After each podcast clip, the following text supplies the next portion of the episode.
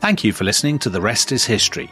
For bonus episodes, early access, ad free listening, and access to our chat community, sign up at restishistorypod.com. That's restishistorypod.com.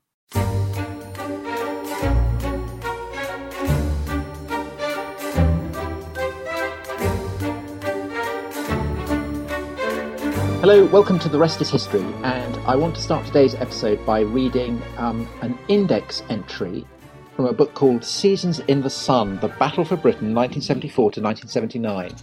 And in the index of this book, we find Thorpe, Jeremy, 1979 election, contracts gonorrhea from Greek prostitute, plans to have his ex lover eaten by Florida alligators, scandal, trial, wades ashore from sinking hovercraft, and Wilson. And the man who compiled that index and wrote the book, Dominic Sandbrook, is uh, well, he's not sitting alongside me. He's in Chipping Norton and I'm in Brixton, but he's virtually sitting alongside me. Hello, Tom. The Jeremy Thorpe scandal. Now, this is some. This is a topic that lots of our British listeners will recognise because uh, Hugh Grant and Ben Whishaw were recently in a, a, brilliant drama series about it, a very British scandal. Those beyond Britain may not have the first idea what this is. Um, so our most, we've got the questions written down here. Our most common question from all, all non-British listeners: What was the Jeremy Thorpe scandal? yeah, that's a Dominic. Question. What So- was the Jeremy Thorpe scandal? well, first of all, thank you so much. I love doing those indexes, so I'm glad you read that out. Um, and we should say, shouldn't we, Tom, that this isn't our idea for the podcast. Um, Yes. this is sent in by a listener, wasn't it? By Um, Paul Keeley. by Paul Keeley. So, Paul, this one is for you, and if nobody listens, it's all your fault. Um, so, what was the Jeremy Thorpe scandal? Well, that's basically what the podcast is about. So, I won't give all the details away. But to cut a very long story short, Jeremy Thorpe was the leader of the Liberal Party in the 1970s. So, the Liberal Party was, as regular listeners to the podcast will know, it was one of the great, the, the two great parties of of sort of British democracy in the 19th century. But in the 20th century, it had a pretty tough time and it declined. But under Thorpe, seemed to be making a bit of a comeback. So the Liberals won almost 20% of the vote in This is the seventies. Yeah, in February 1974. And so, you know, you might And that's say. the ele- that's the election where he was going around in a hover. No, it was in the next election, Oh, was October next 74. okay. We'll come back to the hovercraft. Yeah. So Jeremy Thorpe is the leader of the Liberal Party, and as implausible as it may seem, uh, his great sort of, um, you know, his his his ride to the top of British politics is interrupted by the f- fact that he's accused of conspiring to murder um, his former lover, a a stable hand and sometime model called Norman Scott, and um, at first people think this story is completely mad, but then when they start looking into it, they see there's a bit more to it than that. And and as the story unfolds, it brings in all these sort of bizarre characters. So you've got a, a fruit machine dealer, you've got a carpet salesman. There's a plot, uh, as you alluded to, to, to murder this man in, in Florida and Florida and, and feed him to alligators. Um, it, it sort of starts to suck in the Labour government. Um, the newspapers run it day after day after day, and it becomes this colossal kind of cause celebre in 70s Britain. It actually seems to, you know, a lot of questions are, well, why did it matter? I think one one answer to that is it seemed to reflect a general sort of comic seediness about British politics in the 70s Yeah. and a sense of breakdown and so on. And, and actually, you know, it happens at the same time as Watergate or a year or two after Yeah. Watergate, but it's a much more amusing story um, than Watergate. And also, it does it is quite a tragic story, as you'll discover when we sort of go through it. There's a lot of sort of broken lives involved amid all the sort of, you know, the sort of carnivalesque, sort of bawdy farce. So it's, I mean, basically, we so in the past we've done we've just done Adolf Hitler. Yeah, Um, Mohammed. We've done the origins. Of, yeah, we've done the origins of Islam. We've done the French Revolution. Vast, sweeping themes. Here we're going up really up close to a subject that non-British listeners and even many British listeners will have never even heard of it, and yet it, it is an absolutely brilliant story. And as you say, it it does kind of reveal all kinds of things about 1970s Britain, but also because, because it's about um, a gay affair yes. and this is this is kind of midpoint between homosexuality having been criminalized in the 60s when Jeremy Thorpe is an up and coming young MP and is not worried about it being criminal. I mean, he seems to have enjoyed it. He seems to have enjoyed the whiff of danger.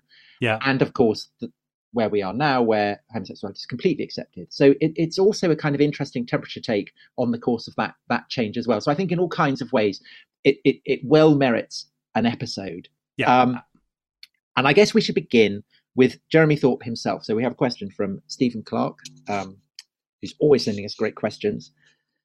And it says about Jeremy Thorpe, uh, the son of a Conservative MP, an old Etonian, a Trinity College man, uh, possessing an obsession with marrying Princess Margaret. How did Jeremy Thorpe end up as leader of the Liberal Party? Because he should probably have been a, a Tory, shouldn't he?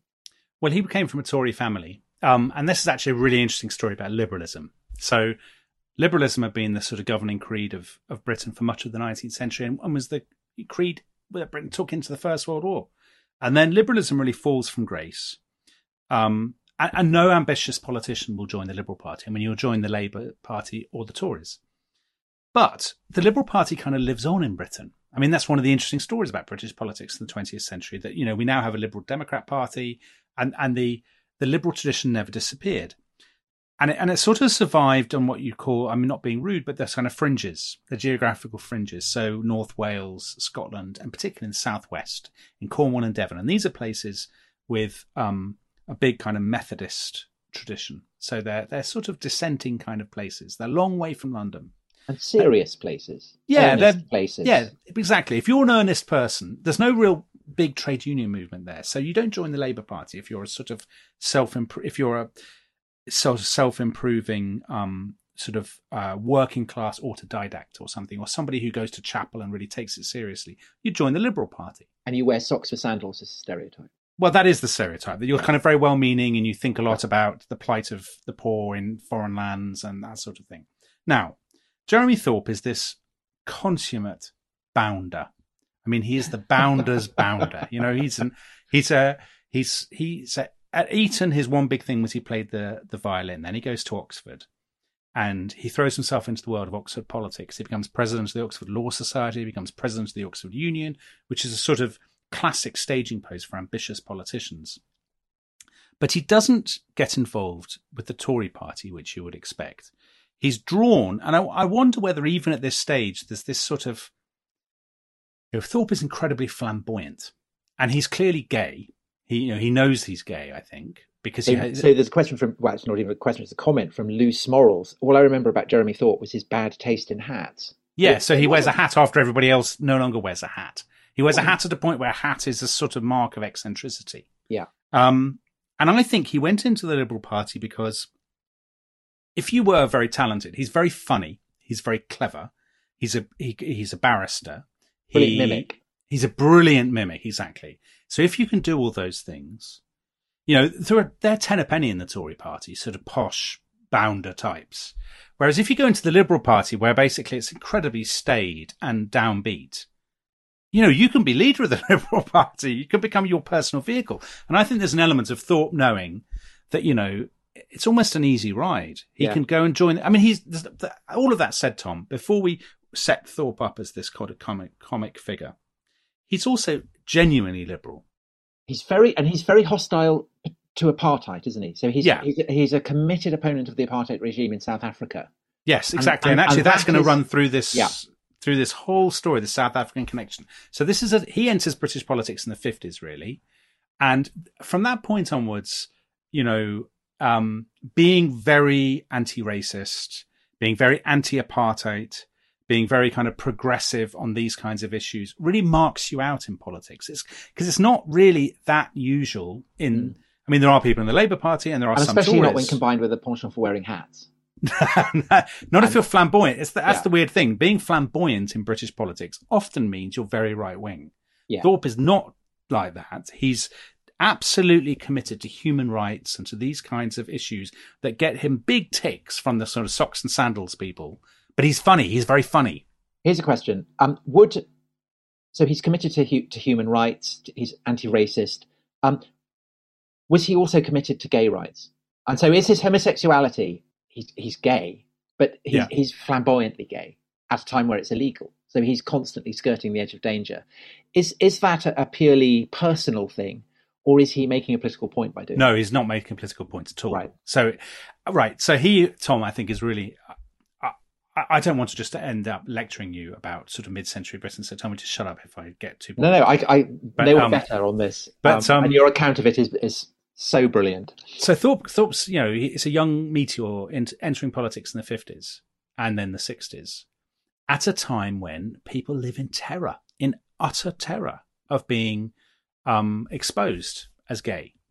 Uh, so there had been a case: the youngest member of the House of Lords, Lord Montagu of Beaulieu, had been Yeah, as in the sent- cars. had been sent. Yeah, exactly. Had been sent to prison. You know, he'd been jailed for I can't remember what it was, whether it was carrying on in public toilets or something. But this was the classic thing that happened in the fifties. You know, you'd go to look for um for action, as it were, and then it turns out that the guy you've picked up is actually an undercover policeman, and you're busted and you're taken to court. You know, forth, you know, straight away and exposed in the newspapers, and bang, your career is over. But your wife stands by you and then Yeah, I mean, that's the you a couple of years later. that's, that's the classic pattern. Yeah. Now, Thorpe, as a young man, clearly had this taste for kind of rough trade.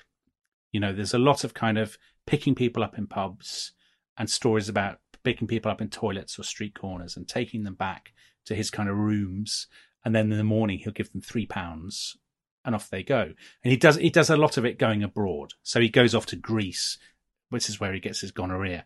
Right. You know, he, he and he's sort of, he mutters about it to some of his friends or he hints at it among to his confidence but by and large you know you keep this kind of thing very quiet if it comes out it will destroy you because homosexuality is not then going to be decriminalized until the very end of the 1960s Right. So so when does Jeremy Thorpe meet Norman Scott, who is this stable hand, um, emotionally damaged? I think it would be fair to say. Yeah. Um, not not the most balanced of boys. Does does Thorpe meet him once homosexuality is le- is legal? Or no, still, no no no still still it's- illegal? so it's quite early so the the the murder so the attempted murder which we'll come to doesn't happen till the mid 70s but they meet in 1961 i think at the beginning of Oh goodness, that early! I hadn't realised. So it's very early. They meet actually just down the road from where I am now at Kingham Stables near Chipping Norton. So I mean, it's literally about sort of three minutes drive from where I am in this beautiful chocolate boxy kind of village. They meet there. Thorpe has gone, I think, for a house party or something like that. And he meets this guy who's working as a stable hand. Now, at that point, the guy is called Norman Joseph. He's not called Norman Scott. The fact he changes his name gives you some sense of the Right. kind of slight chaos of his life. And he's, as you say, he's a sort of um, a damaged, kind of disturbed guy who has an ambition to, among other things, to become a male model. He meets Thorpe. You know, Thorpe obviously takes a fancy to him and says, you know, keep in touch. And they do keep in touch. And what happens is this guy ends up getting fired, I think, from the stables or leaving under under a cloud. and he's he he he loses his national insurance number. that right? this is Or now. This is we had a couple of questions. I mean, my favorite question, probably my favorite question we've ever had through a to a, to a Crow. Crowfoot, can Yeah. you get me a new national insurance card? So, Can you get me? Yeah. So so this is the question that, that Norman That- Scott is always asking Jeremy Thorpe: Can you get me a new national insurance? So the, yeah, so this hangs over this whole story. Um, and for foreign for overseas listeners who are utterly bewildered by this, your national insurance card basically had a number on it that you needed to get a job, and you had this card, and if you had, couldn't remember your number, or I assume you, I mean, to be honest, it's not something that I fully understand the mechanics of, but you basically needed to show it to get a job so they could be registered, and that they would pay the right tax and all the rest of it. So he's left this stables under a cloud and he hasn't got his card. And he becomes obsessed with the idea that Thorpe can get him a new national, because Thorpe is an MP. So he's a big person. Anyway, Thorpe takes him home. Thorpe, he, they, they, they end up meeting. Thorpe takes him to his mother's house, his mother Ursula, who Thorpe has this very close relationship with. And allegedly, that's when Thorpe first kind of deflowers him. Um, and anyone who has seen um, uh, the, uh, the the dramatization of this, the recent one, will remember the magnificent way in which Hugh Grant says "bunny." yeah, yes, yeah. I can't adequately do homage to the way that Hugh Grant says No, "bunny." I, I'm, I'm tempted to do it, but I don't want to become a meme. Um, no. So, so bunnies must and will go to France. yeah. So what happens is they obviously see each other a few times, And um, Thorpe makes a series of promises to Scott, to Joseph, as he's calling himself. Sorry, he's not calling himself Scott yet. And he gives him small amounts of money. He lets him stay and so on.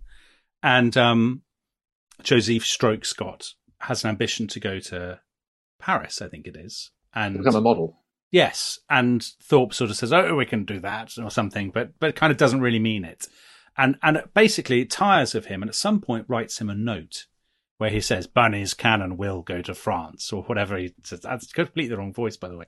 Yes, you sound like Churchill. Can't imagine Churchill saying. no, well, Churchill probably say it made him proud to be British or something like that, wouldn't he? Anyway, um, uh, he writes this note, and and and Joseph Stroke Scott keeps it which is disastrous. He's keeping everything that Thorpe is giving him. And he's uh, kept a letter in which Thorpe says that he wants to marry Princess Margaret or something. Have I got yeah. that right? So, so Thorpe is so very it's all well getting connected. older and older. Thorpe is very well connected. And at one point, um, at the beginning of the 1960s, uh, Thorpe's friend, Anthony Armstrong Jones, marries Princess Margaret. So Thorpe is very connected with these society people. And Thorpe is gutted by this. And he says, you know, to be quite frank, I'd, I wanted to marry one and sleep with the other or something. And of course, you know, that's a, it's a joke, but it's kind of in the context of a society in which homosexuality is illegal. That's not a great thing for an aspiring politician to write. And especially not in a letter that you're potentially blackmailing yeah Right. Very damaged exactly. ex-lover has. Right.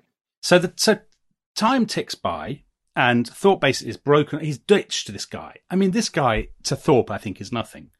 In the TV drama, Russell T Davies, the, the, the writer of the drama, kind of creates this very tragic and sort of set this sense that the, it was a, it was a kind of frustrated or doomed romance, that there was something that could have been bigger than it was.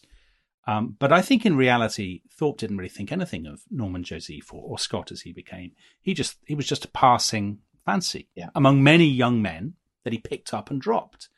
Um, but for Norman, this is this looms larger and larger in his mind, and he thinks that Jeremy Thorpe has betrayed him and crucially that Jeremy Thorpe has stolen his national insurance yes. card. Okay, so we come back to that. Yeah, so the national insurance, you, you get a sense of how how sort of slightly disturbed this guy Joseph is. That the national insurance card, I mean, you people must have been losing their national insurance cards all the all time. The time yeah, in sixties Britain, you know, I mean. The, the, the, the government must have been deluged by people saying, I've lost my national insurance card. Can I get a new one? Of course, it's more difficult if you keep changing your name, but he's just obsessed with this bloody card and thinks that Jeremy Thorpe is frustrating his attempts to get a new one. So this would all be nothing. This would be immaterial were it not for two things. Jeremy Thorpe's star is rising within the Liberal Party, but also politics itself is becoming more and more febrile in 60s Britain as sort of Britain's relative decline becomes more and more apparent. So in other words, the Liberal Party from being this joke in the 1950s is going to assume a bigger and bigger sort of role on the stage. And that means that Thorpe himself is going to become much more of a public figure. And that's what happens. He becomes leader of the Liberal Party. So, he, so, so Jeremy Thorpe becomes leader of the Liberal Party. Is that before or after the decriminalisation of homosexuality, which is 67? Yeah, it's just before. So he becomes leader of the Liberal Party in January 1967, but homosexuality is decriminalised, I think, a little later. Um, now, that's that doesn't really matter what matters is that the, the stigma is still there. And right. for people, I think, who've grown up, as it were, you know, people who spent so long, as it were, in the shadows, leading illicit sex lives or lives that are perceived to be illicit, I don't think just because the law has changed, you know, it becomes kind of hurrah. I can. Be I mean, is open. hard for maybe younger listeners to appreciate just how Absolutely. great the stigma was? I mean, it's yeah. astonishing change, it's, astonishing it's, societal change. Well, it's probably one of the biggest in our lifetime, Tom. I would imagine it's probably the single biggest kind of moral cultural change, isn't it? The yeah, the extent to which it was utterly stigmatized, even when we were growing up in kind of seventies. So when it was le- when homosexuality was was perfectly legal, there was still the stigma. And for somebody like Thorpe, you know, a generation or two older, that it must have felt almost like every day he was you know, he was walking around with a kind of giant arrow over his head, and that one day people were going to notice. And that then that would be the end of everything. I mean, it must have been utterly terrifying. So that is what makes um, Norman Scott's increasingly importunate demands on him a cause of anxiety. And these demands are becoming more and more importunate the higher that, that Thorpe rises up the Liberal Party, becomes leader, and then going into the 70s, it's you know period of immense political turmoil. Um, and Thorpe is a player. Yeah, You know, he's, he's not just on the periphery. He's someone who might actually end up in the government because the balance of power means that the Liberals might come in and take part in the coalition. So exactly. So suddenly this, I mean, no offense to kind of antiquated liberals listening, but suddenly the slight joke party from the 50s, um, certainly by 1974, could hold the balance of power. And Thorpe, this sort of bounder who's, you know, been basically driving this rackety old vehicle, suddenly, you know, he could have a place at the top table. And, and the thing is for Thorpe, he's a very funny man. He's a dandy. He's popular. He's younger than the other two party leaders, Ted Heath and Harold Wilson. They both look a bit kind of shop soil to people. You know, they've been sort of en- endless negotiations with union leaders and, you know, Common constant- market. yeah, constantly going yeah. on the news and sort of making broadcasts to the nation with bad news that the power's going to be cut off or Yeah. something. And Thorpe is young, he's flamboyant, he's He's funny. got hats. Yeah, people say, well, he's a People love a man with a hat. They do. that. I like him. I mean, who doesn't like a man with a hat? No, nobody. So, um, well, apart from uh, Loose Morals, but John F. Kennedy. He he was the first president not to wear a hat at his inauguration, I believe. Well, Uh, supposedly, he he destroyed hats overnight because he he didn't want them to, to he didn't want a hat to mess up his nice hair. again, I think, I think the aptly named Loose Morals would would approve of. Yeah. So anyway, um, so Scott is all the time now badgering. Sorry, Josephus changed his name to Scott. That's one strange, um, confusing thing. So he's all the time badg- badgering um, uh, Thorpe for money and for you know why doesn't he respond to my letters? Why doesn't? And it's at that point I think that if the the account of the prosecution at Thorpe's trial is to be believed, it's at that point that Thorpe decides there's only one solution.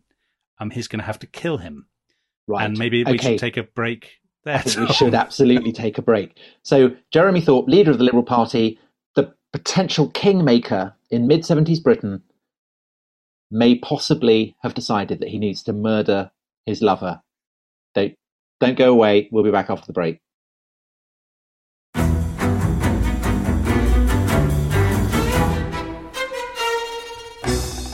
I'm Anthony Scaramucci, former White House Director of Communications and Wall Street financier. And I'm Katty Kay, US Special Correspondent for BBC Studios. I've been covering American politics for almost three decades. Welcome to The Rest is Politics US, brought to you by Goalhanger.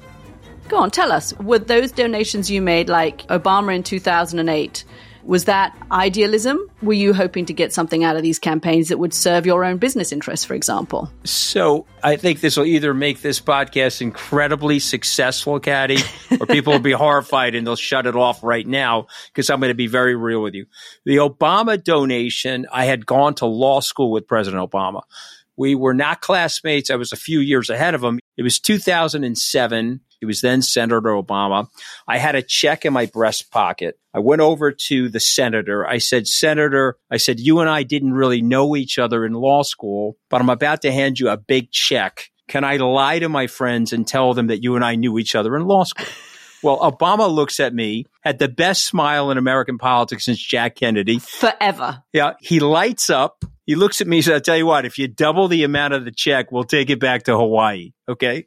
And I looked at him. I said, You're done. I had another check in my pocket. I ripped it up. I doubled the amount of the check. And I'm going to tell you right now, I've been to more White House Christmas parties during the Obama administration than the Trump administration. In this pivotal year for the United States, democracy, and world affairs, Britain's biggest podcast, The Rest is Politics, is launching stateside. Uncovering secrets from inside the Biden and Trump inner circles and how they shape the world's most important economy, but also the global economy too. New episodes are released every Friday morning. Just search The Rest is Politics US wherever you get your podcasts.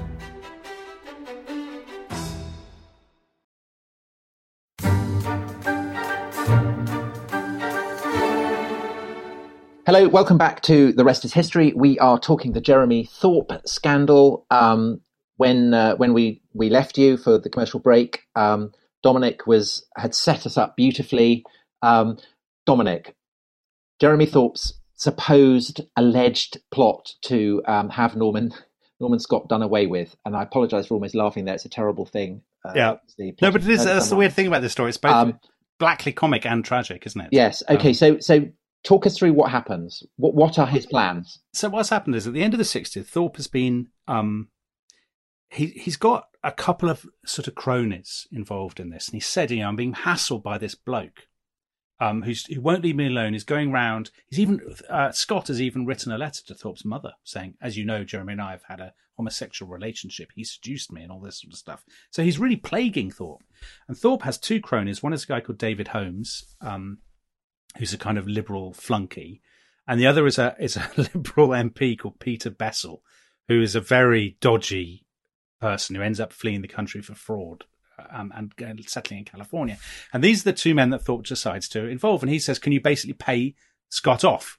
But Scott won't shut up. So he starts to have these conversations where Thorpe says, Well, I think the thing to do is just to kill him.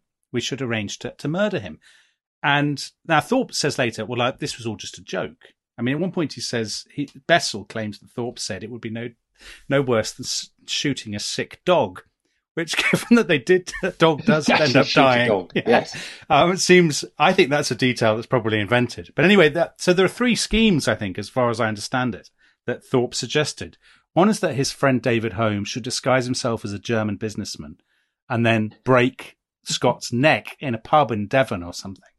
Um, that was no good because Holmes had never. I mean, I don't think breaking he'd ever like broken someone's neck. No, I don't think Not he'd ever even had a fight. Liberal Party, no. To be fair to the Liberal Party. No. So that's idea one. idea two is that Holmes is going to lure Scott to the pub, poison his drink so that he dies, and then throw his body down a mine shaft on Exmoor. Um, yeah. Holmes says that won't work because if well, he fall- he's called Holmes. this adds an extra level of yeah, weirdness and parody to the whole thing. Well, Holmes reason, quite reasonably says how I, I, how will that work? Like, if I poison his drink in the pub, he'll die in the pub. Everybody will see. I can't smuggle his body out and throw it down a mine. So that's no a no go. And Thorpe says, "Fine, lure him to the to Florida, into the Everglades, and have him eaten by alligators." So it's like Tom Sharpe, actually, isn't it? It's not Carry On. It's it's a Tom. It Sharpe is. Novel. It is. It's exact. You see, that's the point at which you can say Thorpe might well say, "I was joking," because you can kind of see how that is a conversation that with over drinks yeah. that's kind of got out of hand. Um, so they talk about this, but nothing really happens for a while. And then I guess you get to 1974 and suddenly Thorpe is not just a rising star. Suddenly he's, he's kind of in the, he's on the front pages because Ted Heath, the prime minister, has called an election with, with the country absolutely going to pot and the miners out on strike and the lights going out.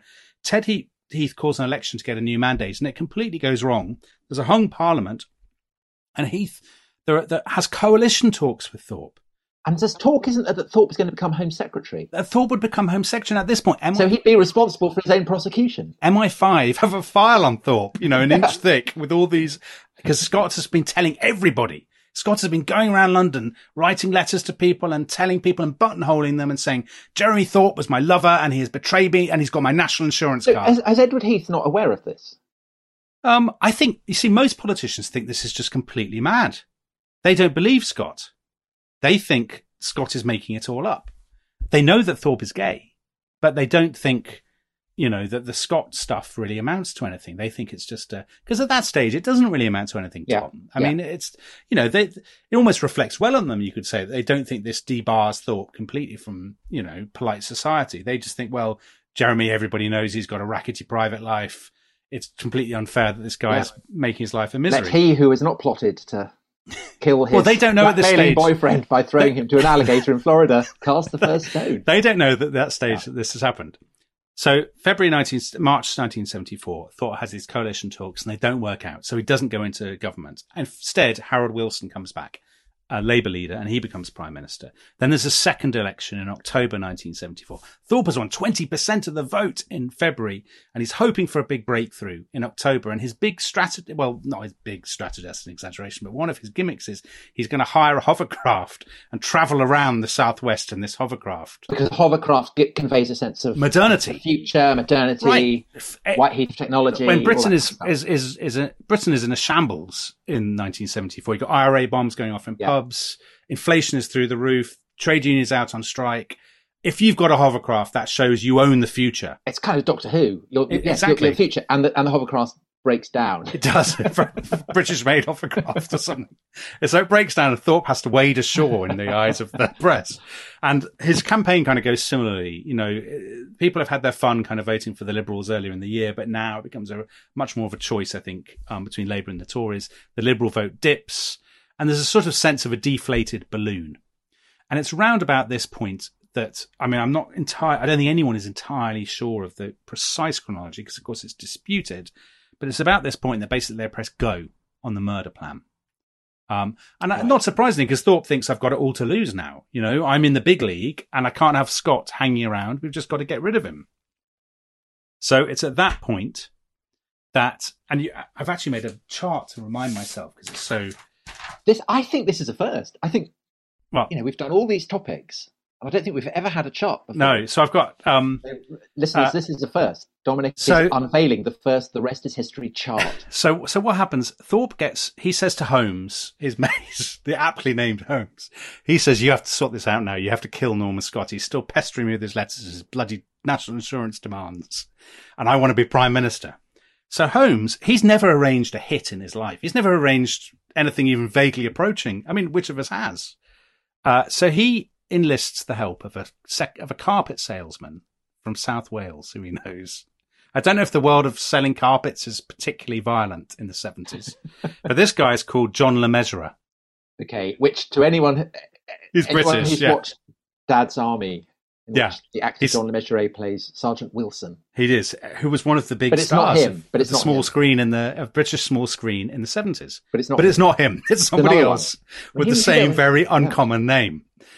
John Le Mesurier um, says, well, he doesn't know anything about arranging murders, but he knows a man who might, who's a man called George Deakin, who supplies fruit machines to pubs and hotels. So, you know, slot machines, basically. Mm-hmm.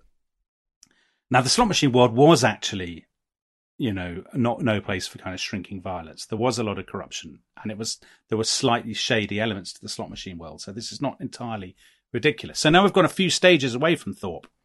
Deakin I think he approaches him in the pub or something. He he then finds a prospective hitman. This man is a man called Andrew or Gino, as he called himself, Gino Newton. Newton, he's not an ideal assassin because he's never shot anybody, and he's actually an airline pilot. But basically, he says, "I'll do it. You know, I'll do it."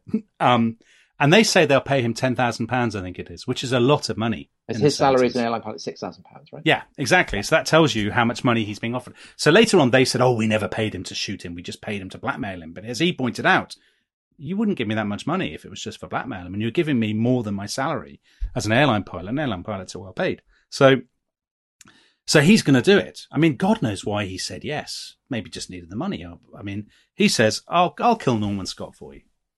So in the autumn of 1975, he goes off to um, uh, sort of Devon, Somerset, sort of borderlands, Exmoor. Minehead. Yeah, Minehead, exactly. And um, he meets Norman Scott. And you know what his story is to lure Norman Scott no. out? He says, um, Somebody's trying to kill you. I'll protect you. Brilliant. I mean, it's very unimaginative. Very subtle. Yeah, to say somebody, there's another hitman.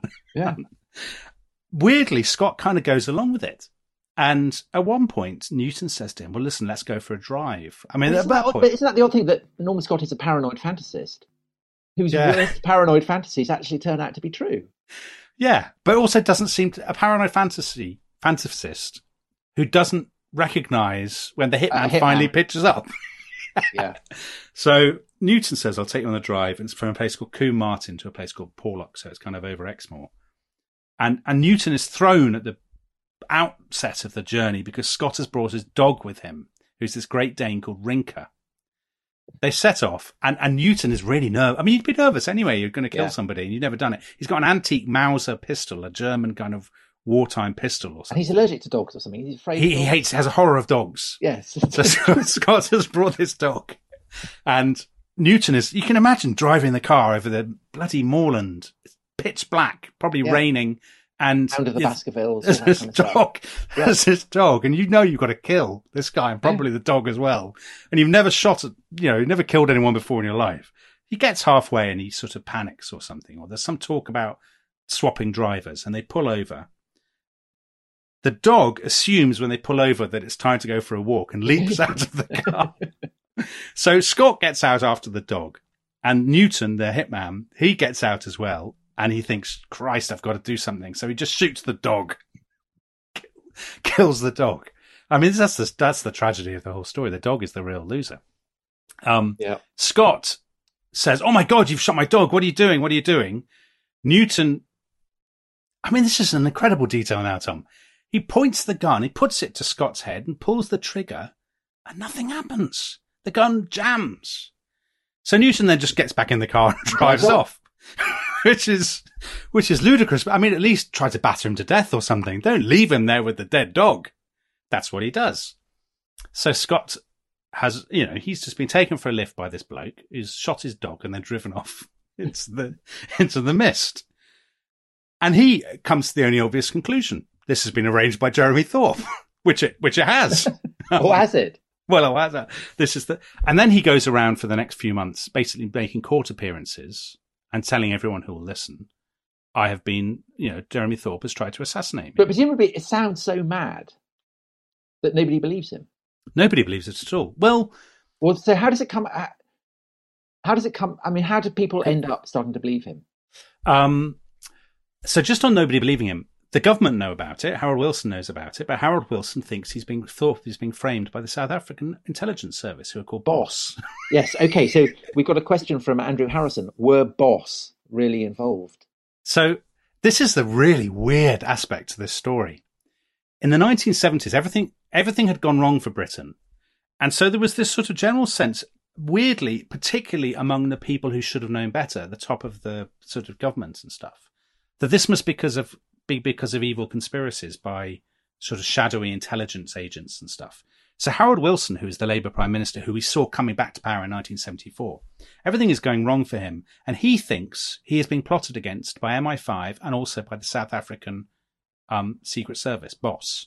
I mean, who would call? Would you? Why would you call your Secret Service boss? It's almost as good as Spectre. Yeah, it's like it's the Bureau of State Security, but, but even so, I mean, what a name. Anyway, he thinks Boss is plotting against him, and so Harold Wilson is saying to his cabinet ministers, "You're hearing all these rumours about Thorpe. They're all created by Boss. Boss have, are involved with this, and Boss do in fact know about it. They hate Thorpe because he's been campaigning against apartheid." But they haven't created this story. They've just sort of picked it up and are delighted by it and hoping to use it against him. So the way it it starts to look more um, uh, the the way people start to believe the Thorpe story is that Scott starts to give his letters to the newspapers. He's got this cache of letters. You see, that's the one of the big things that he's got the letters that show that he and Thorpe did have a relationship. But also, Thorpe's old crony Peter Bessell, who's moved to California, he starts talking to the newspapers as well. So now you've got a feeding frenzy, a Fleet Street feeding frenzy, as the newspapers are competing for ever more lurid allegations. And one of the things that makes this story very hard to assess is we don't know, and we'll never know, how much some of these anecdotes have been concocted to sell, you know, by the people telling them to sell papers. For example, the line, it's no better than shooting a sick dog. Yeah. I think Bessell made that up because it was such a great line and he could, you know, the, the Telegraph or the Mail or whoever it was would run with them. But I mean, it's a kind of intriguing reminder of the pre-internet era that it takes this long to spill out. Yeah, yes. Now it would all be out in a, in a couple of hours, wouldn't it? Yeah, so it does take a very. You're right. It takes a, a very long time. Um, so the the the sort of attempted murder is the autumn of 1975, but then it's not till May 1976 that Thorpe steps down as leader of the Liberal Party because the Sunday Times had printed some of his letters to Norman Scott. And then the case rumbles on for a few more years, and there's kind of revelation after revelation, this slow drip, drip, drip, um, in the newspapers. And and the other thing that we I should have mentioned is that one of the key people in pushing the story, who's another great character who actually didn't really appear so much, I think, in a very uh, English scandal, is the satirist Auberon Waugh. So he's Evelyn Waugh's son, the son of the Brideshead Revisited novelist. Who lives down in the West Country, doesn't he? He lives in the West Country. He knows of Thorpe, and he writes a diary for Private Eye magazine in which he makes stuff up. So he writes this incredibly reactionary diary in which he sort of says, um, I went to dinner with Princess Margaret last night and we agreed that all strikers should be shot on sight or something of this kind. Yeah, yeah. Um, but in the course of his diary over the 70s, he has a real vendetta against Thorpe. I mean, he just calls himself a vendetta. He says Thorpe is a hypocrite and a liar. He has disgusting and revolting personal habits. And he's particularly upset about the killing of Rinka. Yeah. So when he hears about the dog, he says, This just confirms everything I've ever suspected about Thorpe. Thorpe is a dog murderer. He And um, really, I mean, in England, there could be no worse accusation than a dog that's murderer. the thing. The killing of the dog, rather than if it was Scott who was murdered, it wouldn't be such a good story. No. It's a better story because it's the dog, Rinka, the innocent dog, who is who is killed. So before all this time, the the sort of um, Crown Prosecution Service or whatever they, they were in the seventies are sort of amassing information. They decide they are going to charge Thorpe, um, Holmes, uh, the the fruit machine man, uh, George Deakin, the carpet salesman, Le Mesurier, the airline pilot, Newton. They're going to charge them all with conspiracy to murder. But that doesn't happen until after the next general election, the 1979 general election. So that gives Auberon Waugh, the satirist, the chance to stand against Thorpe. Running for the Dog Party, Yeah, the Dog Lovers Party. Dog Lovers Party, with its slogan, um, a better deal for your dog. Better deal for your dog. And then, so his election manifesto was suppressed by law because it was regarded, it was, it, the judge said it would be prejudicial to the trial because Auberon Waugh was campaigning for dogs and against Thorpe. He said dogs had had a very bad deal in Britain. Thorpe had been going around killing them. And um, and the judge wouldn't let him publish. So he won 79 votes, uh, Waugh. And Thorpe, Thorpe loses, doesn't he? But actually by a surprisingly small amount, considering. Yeah, there's tons of support for Thorpe in his local manor, as it were. And I so, mean- on the theme of, of um, changing attitudes to homosexuality, lots of voters don't seem to have worried about that at all. So, Well, Thorpe is married. Thorpe has been twice married. Um, so a lot of people, I think, did just didn't believe it. And it's that weird thing, Tom, where I think a lot of voters had formed an attachment to Thorpe and they just simply refused to believe that he could have been guilty of any of the things that he was accused of. but he loses. Yeah, but he does lose. He Yeah. loses, and then after the election, which sees Mrs. Thatcher come to power, um, Thorpe comes to trial with the three other conspirators in Yeah. the High Court, Yes, right, in the Old Bailey. in the Old Um, Bailey. yeah. And okay, so so so because this is this is another aspect of Britain that has vanished completely is the tradition of the, the comically reactionary, out of touch judge. Lord Justice Cantley, was it? Lord Justice Mr. Cantley, yeah. Ju- yes, Um, who who basically presides over the case, and his summing up is is so weighted in Thorpe's favour that Thorpe gets acquitted. yeah, have you got it there, Tom? I, I- I haven't, but famously, it then gets parodied by Peter Cook, who's the I mean, he's basically he's the guy who funds Private Eye. Yeah. Part of of um, Dudley Moore and, and Peter Cook. He was part of the Beyond the Fringe, at the kind of the, the the the great genius of British comedy, and he does this kind of almost pitch perfect parody. Well, Cantley had described Scott. He'd said in his, in his, his summing up, he'd said, Mr. Thorpe, public servant of many years standing, Scott, scrounger, parasite, hypocrite, you know, homosexual, and sort of, you know, he completely loaded the, and but yeah, as you say, Peter Cook does this absolutely brilliantly. Self-confessed player of the pink oboe is the, Yeah. the famous phrase. yeah, I mean, that's basically what he does is the reason that's so good is that he basically intersperses it with what Cantley genuinely had said. Yeah. Um, Yeah. And I think, I mean, that's maybe that's one of the reasons why, uh, maybe it's just middle age, uh, that, that British comedy doesn't seem quite as funny these days. It's because judges aren't as funny. Um, there's nothing to kick against. establishment figures aren't as funny because back then the establishment really was the establishment and you could Yeah. laugh at it. Whereas now the establishment is all down with the kids. So they're not as Yes. instantly amusing. Um, anyway, so great for, for Jeremy Thorpe. He gets acquitted, but his his career His career is just. I mean, he had to be acquitted, I think, Tom, because the prosecution case almost necessarily was quite flimsy. It's all based on hearsay. And Okay, people- so here's a question for you from Jonathan Metzer. The jury acquitted on beyond reasonable doubt test, but looking at all the evidence available and then, then and now, was Thorpe probably guilty or innocent? What do you think? well, I think the jury had to acquit because uh, the one Okay, well that's I- not the que- that's not the question. No, I'll So, just say one thing though. They, the, the, the, the witnesses, the key prosecution witnesses, it turned out that they would, they, under their deals with the newspapers, they were due to get more money if If Thorpe it- went down. So, I mean, that obviously looks very Okay, so they yeah, so they were okay, but but that's not quite quite the the, the question. So he maybe he had to be acquitted because there wasn't the evidence, or because people had been you know tampering with the witnesses or whatever. But do you think that Thorpe did sponsor an attempt to kill Norman Scott? Yes, I do. I think um, he might not have really meant it, but the, I tell you what's really what's the damning thing, Tom, which we haven't mentioned at all, and this is a chance for me to um, drop a, a favourite um, fact in. Thorpe, it's the fact that he gets the money. So he he gets the money, he raises the money from a man called Sir Jack Hayward, who's a British billionaire, a British millionaire who's based in the Bahamas, but a, a donor to the Liberal Party.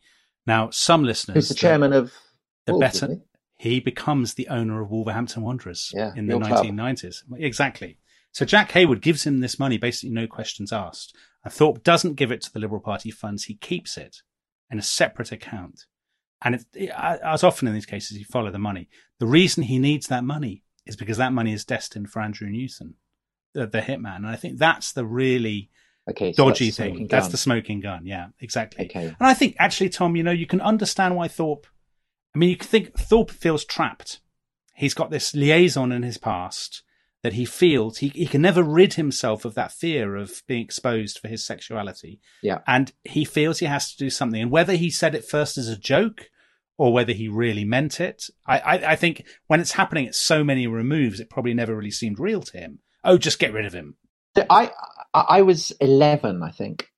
Uh, yeah, I was eleven, and I had a vague sense of what was going on, and I wasn't entirely sure what Jeremy Thorpe exactly was supposed to have done, but I kind of vaguely knew that it was it was something bad. And we have um, a comment here from uh, Tony McGowan, um, opening batsman in the authors, um, little bit older than me, I should say. I hope you'll be mentioning the terrible jokes that went around every school in the wake of the scandal, e.g., what happened when Jeremy Thorpe found Norman Scott stowing away on his yacht. He made him work his passage. So, so there was there was the, the trial kind of provided grist for schoolboy jokes like that, and there was a kind of you know the tradition of British smut, of innuendo, of anti-gay jokes. I mean, this Yeah. it kind of powered that particular mill. And then there's a very interesting, got a very interesting comment from Pat Roberts. I first heard the word homosexual with regard to Thorpe. I was about nine. The word bimbo with regard to Gary Hart, and about a sexual practice I won't mention with regard to Bill Clinton. Do political scandals give permission to the respectable media to talk dirty? So it, it, it basically gives permission to to school children and to the media Yeah. to deal absolutely. in kind of smutty subjects that otherwise perhaps back in the, the late 70s people were more restrained in talking about them perhaps than they would be now I think the good example of that is the very existence of the News of the World newspaper, now defunct, which in the sort of 50s, 60s, 70s, you know, um, at the weekend, on Sundays, the News of the World always had stories about philandering vicars or, you know, people caught in compromising situations.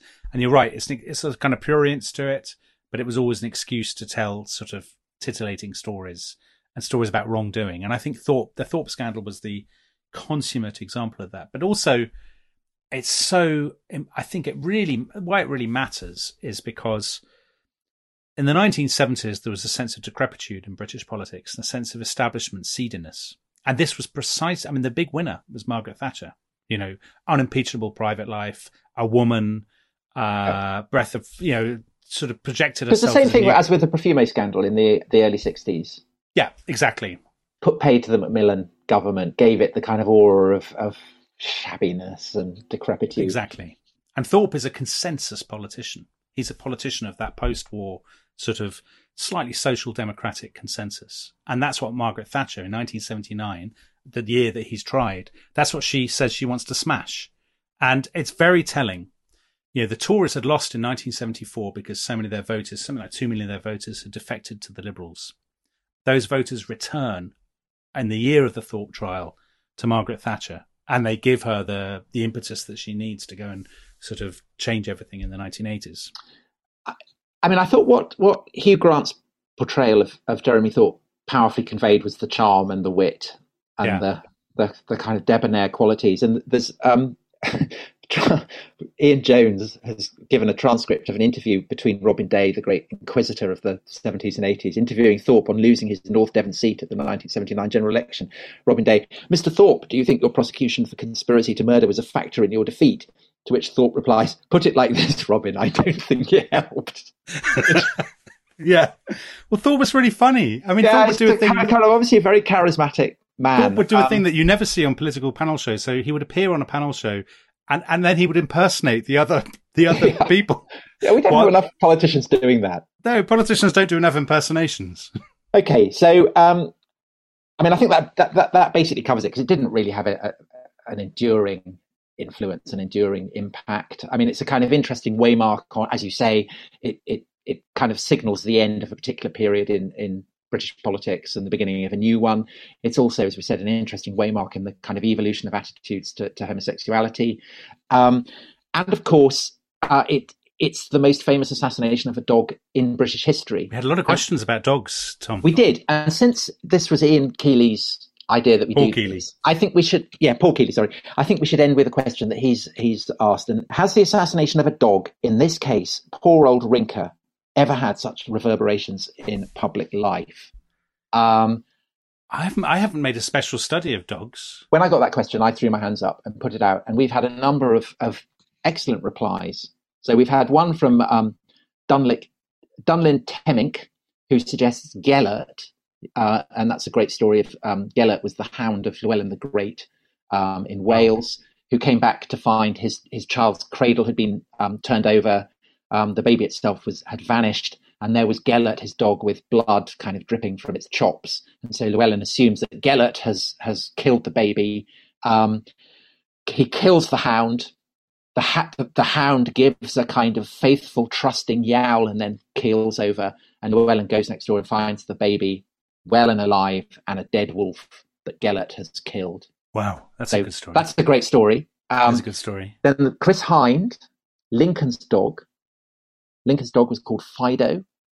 It survived the assassination of Lincoln himself. boring. And then he got assassinated by a drunk shortly after Lincoln's funeral. Assassinated? Can you assassinate? Assass- yes, of course. If it's Lincoln's dog, you can assassinate. Yes. Wow. Um, Dave Walters, the story, I think actually, which we've touched on before, Stray Dog did cause a war. The War of the Stray Dog was a Greek Bulgarian crisis in 1925, which resulted in a brief invasion of Bulgaria by Greece near the border town of Petrich after the killing of a Greek captain chasing the dog and a sentry by Bulgarian soldiers. And then we have Paul Dubbs. Sir Richard Sharples was assassinated in 1973 in Bermuda, along with his ADC, Hugh Sayers, and his dog, Horsa. So there are some famous dogs. I, have, I, I, I think we should end. I, I've, I don't know about dead dogs, but I know about a lost dog that was important. That's both a nod back to a previous podcast and anticipating a future podcast. So, um, the late Adolf Hitler had mm-hmm. a dog when he was in the trenches in the First World War, and um, when yeah, he he was friendlier with the dog than with any of the fellas in his sort of platoon or whatever, and he became very close to this dog. And eventually, they were told to move down the line, and he the dog had gone off for a walk or something, and Hitler couldn't find it. And they moved out, and he never saw the dog again. And his comrades said they never saw him as upset as he was after the loss of that dog. Now, the reason I say it's a, a nod to a future podcast is when I was writing my children's history of the Second World War. In the first chapter, I introduced Hitler as a character and I had this stuff about Hitler and the dog, and I'd written in a very tear-jerking way. And at this point, I hadn't, I don't think I'd said that the Hitler was going to be the baddie or something. And my son read it, and when he saw the stuff about the dog, I mean, he didn't care about the deaths of all these people in the First World War, but when he read about the dog going missing, you know, his sort of lip quivered. And then he said to me, "Is the person with the dog Hitler?" And I said, "Yeah, it is." And and he was said, "Oh well, you can't have the dog because any child reading this book will think that the lost dog that must be the hero." Yeah. And um, so I had so to take the dog out. I had to out. cut it. I had to cut it completely because no villain would ever have a dog in a children's book. It's interesting. I mean, so so we we're going to be um, uh, recording an episode next week uh, on children's history. Um, yeah. and, and, I think you know we, we've we've been talking about dogs, we've been talking about children's history, um, and we've also been talking about the contribution of our listeners. And I'd like to just fade out by a, a wonderful conversation that our Magna Carta episode inspired. So we, we had some criticism from Dano about that, a bit of a rant after listening to the Magna Carta episode of The Rest is History the other day. Feel free to argue with me. I will not defend John. He was a bad king and by the sound of it, a bad person. But, and so Dano goes on with his thread. Yeah.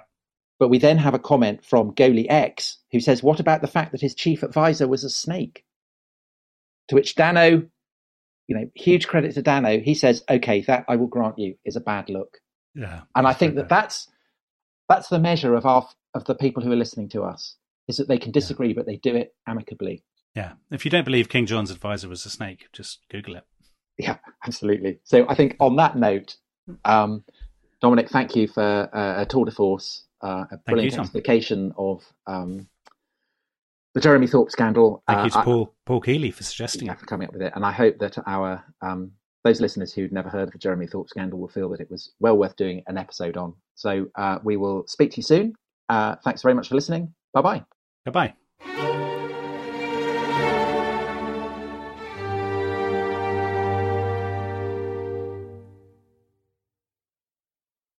Thanks for listening to The Rest is History.